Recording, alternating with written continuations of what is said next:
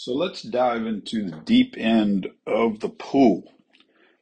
I want to talk about your demons, secret struggles that you may have that nobody knows about, things that just don't die, live in your closet, struggles, secret battles, um, just things that hinder you from truly living. Here's an observation that I've made of late, and I believe there's some credence to it, and I simply want you to chew on this a little bit and see where it takes you.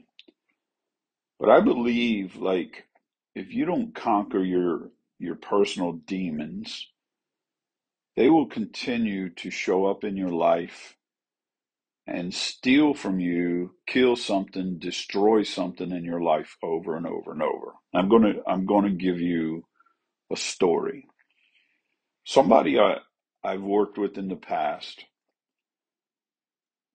continued to tell me that their fear was that they would lose everything and end up living in a car.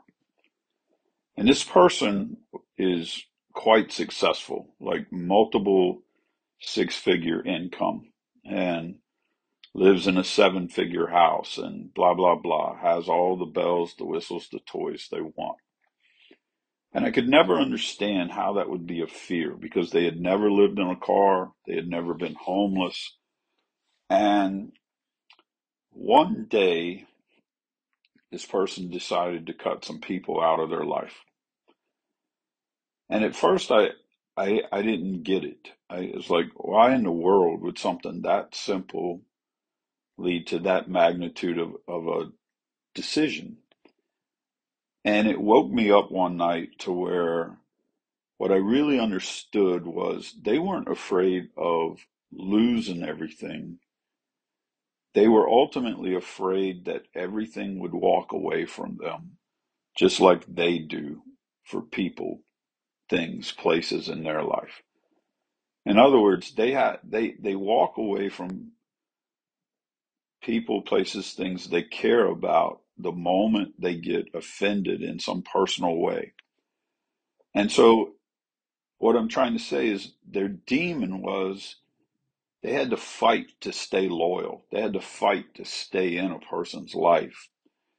And one day the apple cart gets tripped and they walk away and they never ever talk again, ever.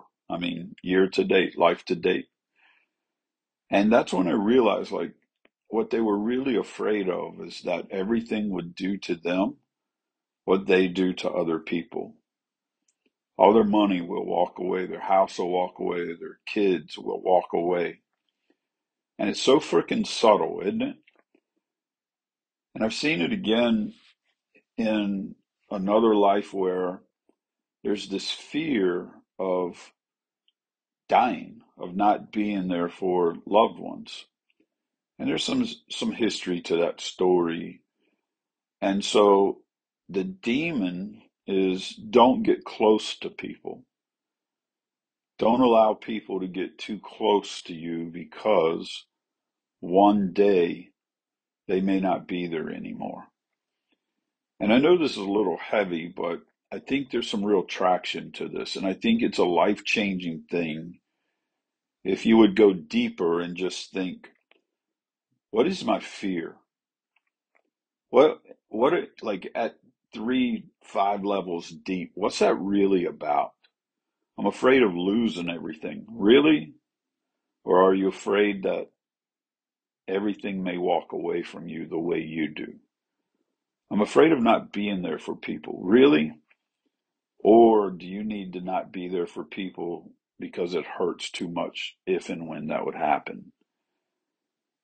Explore your inner depths and just see.